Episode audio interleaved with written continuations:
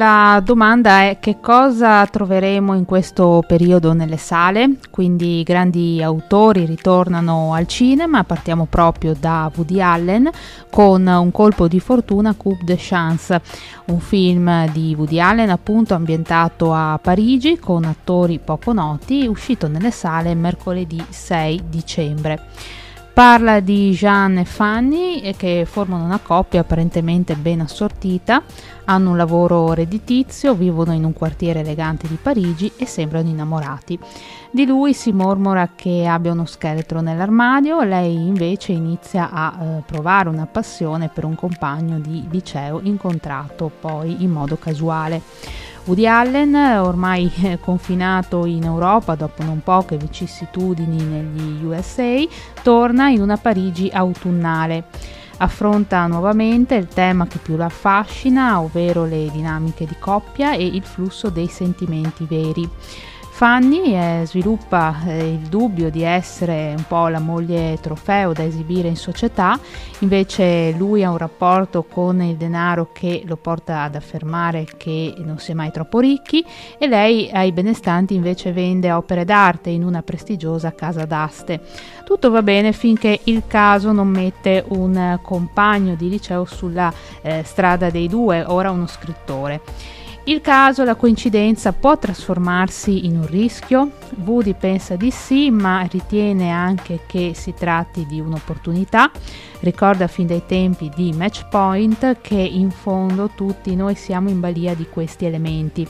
Allen in una Parigi autunnale come piace a lui ed esalta in questo eh, delle scelte cromatiche straordinarie di Storaro e ci mostra come la vita in fondo sia una lotteria cerca di scoprire cosa si nasconda dietro la chance appunto e senza però pretendere di trovare la soluzione.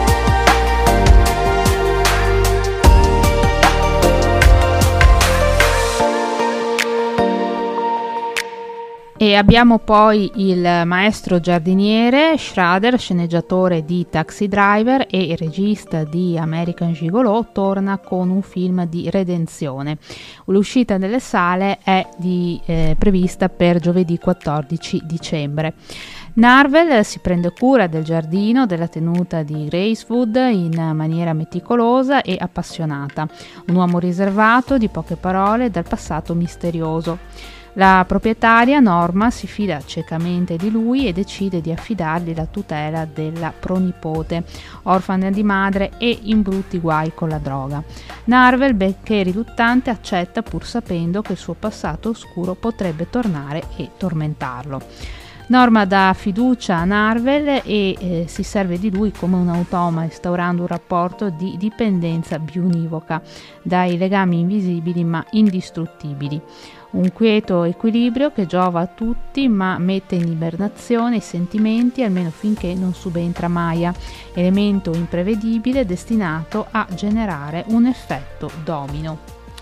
E poi abbiamo Povere creature, eh, vincitore dell'ultima mostra del cinema di Venezia, quindi con Leone d'Oro, di Lantimos con Emma Stone, Willem Dafoe e eh, l'uscita è prevista per giovedì 25 gennaio. Una versione femminile di Frankenstein, Bella è eh, l'esperimento più riuscito del dottor Godwin. Bella cresce rapidamente anche nelle facoltà mentali, imparando a camminare, parlare e soprattutto desiderare. La donna va alla scoperta del mondo senza memoria delle regole e dei pregiudizi che eh, muovono la società un'energia visiva esplosiva e il lavoro immaginifico di scenografi e eh, costumisti arricchiscono il film.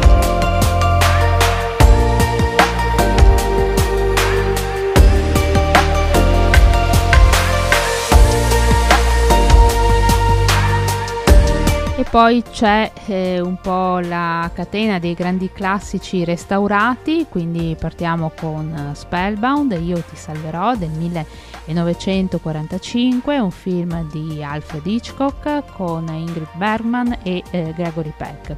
L'uscita nelle sale è stata lunedì 4 dicembre. Torna restaurato al cinema uno dei primi film in cui si parla di psicoanalisi.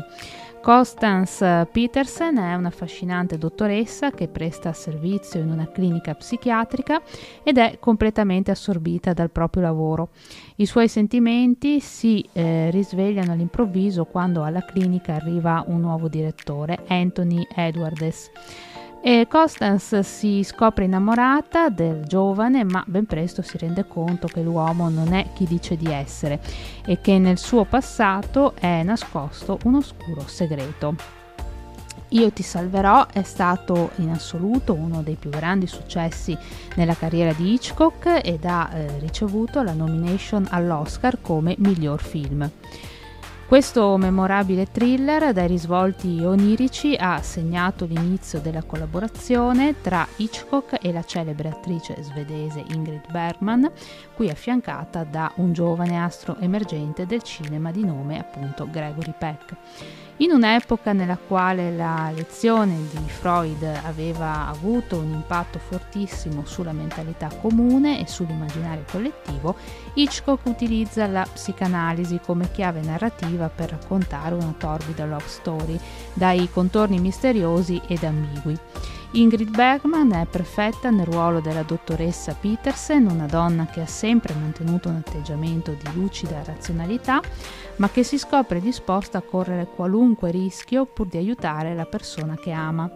Un uomo affetto da amnesia che ha cancellato ogni traccia del proprio passato e che potrebbe addirittura aver commesso un omicidio. Il regista trova anche il modo di riflettere sul potere terapeutico dell'amore, uno dei temi chiave del cinema hitchcockiano.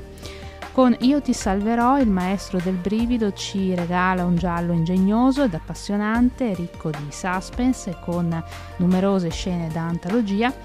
È memorabile in particolare la sequenza del sogno del personaggio di Gregory Peck, disegnata dal famoso pittore surrealista Salvatore Dalì. Un thriller che è un avventuroso viaggio nei meandri del subconscio, il suggestivo commento musicale ha ottenuto il premio Oscar per la miglior colonna sonora.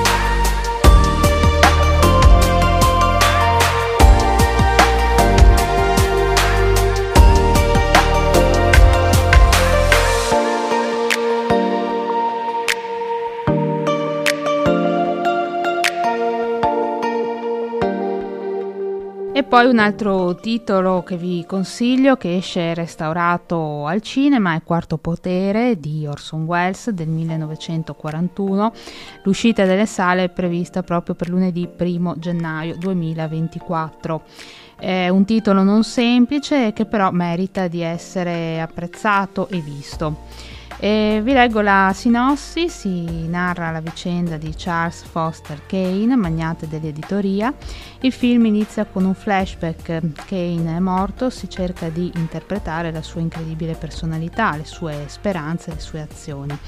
L'uomo è morto pronunciando la parola Rosebud, un giornalista così decide di prendersi l'incarico di venire a capo del mistero andando un po' a intervistare le persone più significative sulla vita del magnate.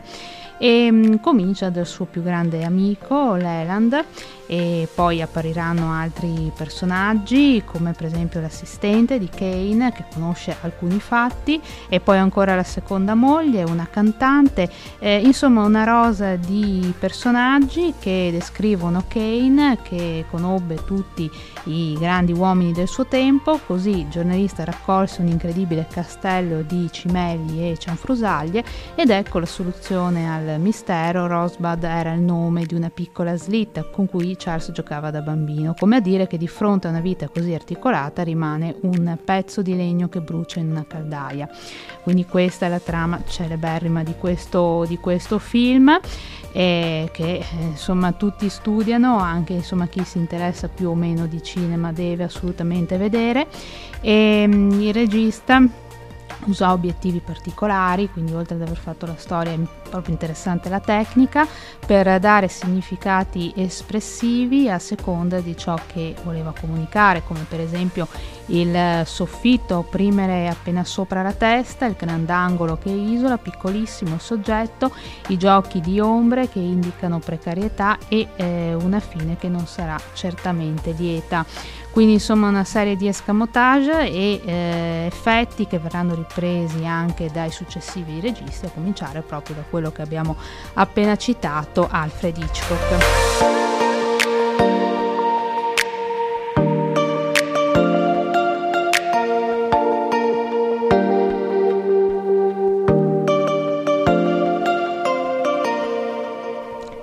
Poi arriviamo ai biopic, non molto acclamato, il secondo film interpretato e diretto da Bradley Cooper, secondo dopo A Star is Born con Lady Gaga.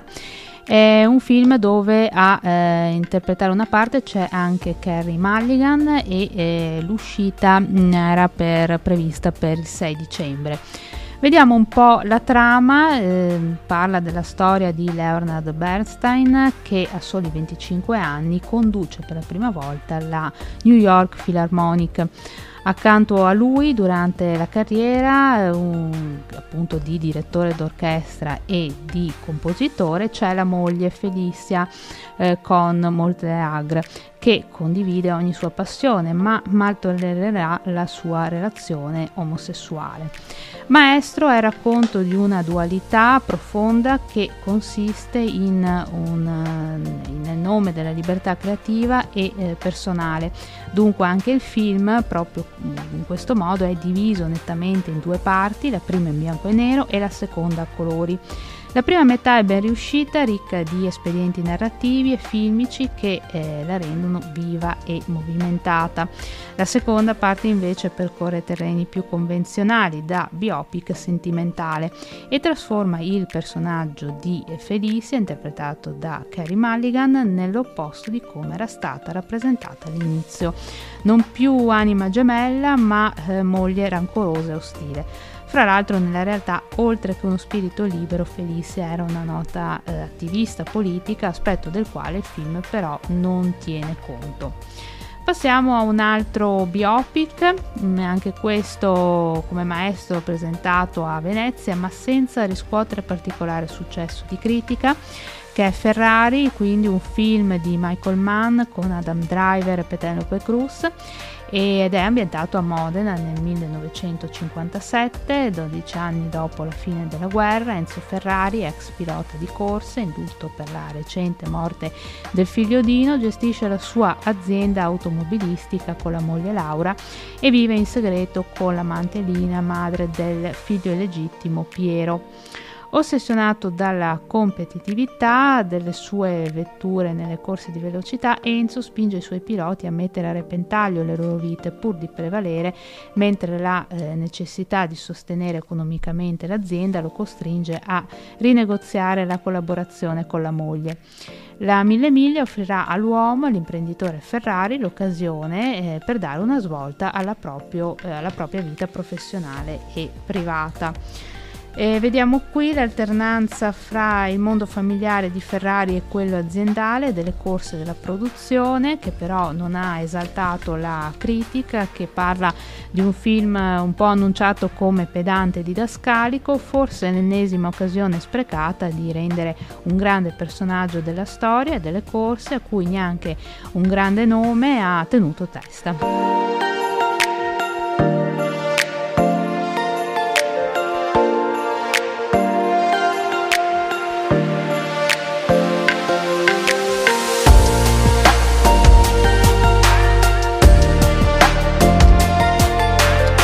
E infine per concludere un po' le, i biopic in uscita in questo periodo, ricordiamo che domani, eh, quindi lunedì 11 dicembre, è mh, prevista l'uscita di eh, Pa Sang all'ombra dell'Everest. La regia è di Nancy Svelzen e parla della mh, eh, scalatrice Pa Sang Lamu Sherpa.